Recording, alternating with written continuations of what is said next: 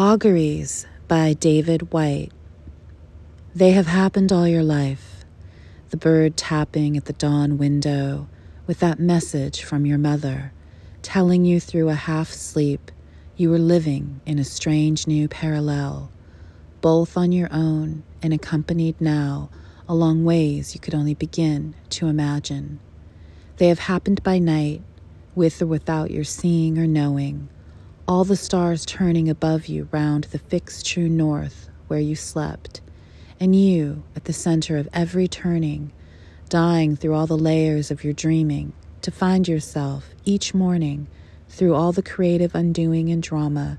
nested at the heart of the pattern.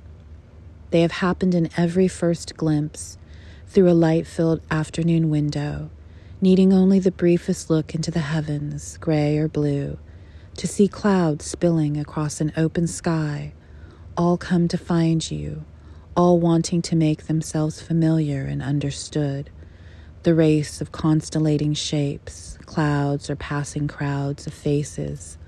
now beckoning, now warning you off, now inviting you in again. The intuition that every outer pattern, dark or light, can find its center in some inner, incomprehensible origin of being, and the sense, living in this meeting between inner and outer, of somehow always being implicated, always being seen, always being invited, and always in the end becoming in yourself an omen and a sign and a revelation. Your own eyes lifted to the stars, following an invisible road, and the merest glimpse of your silhouette outlined against the evening sky, perhaps even now, beneath every confusion, a beckoning life that others could follow.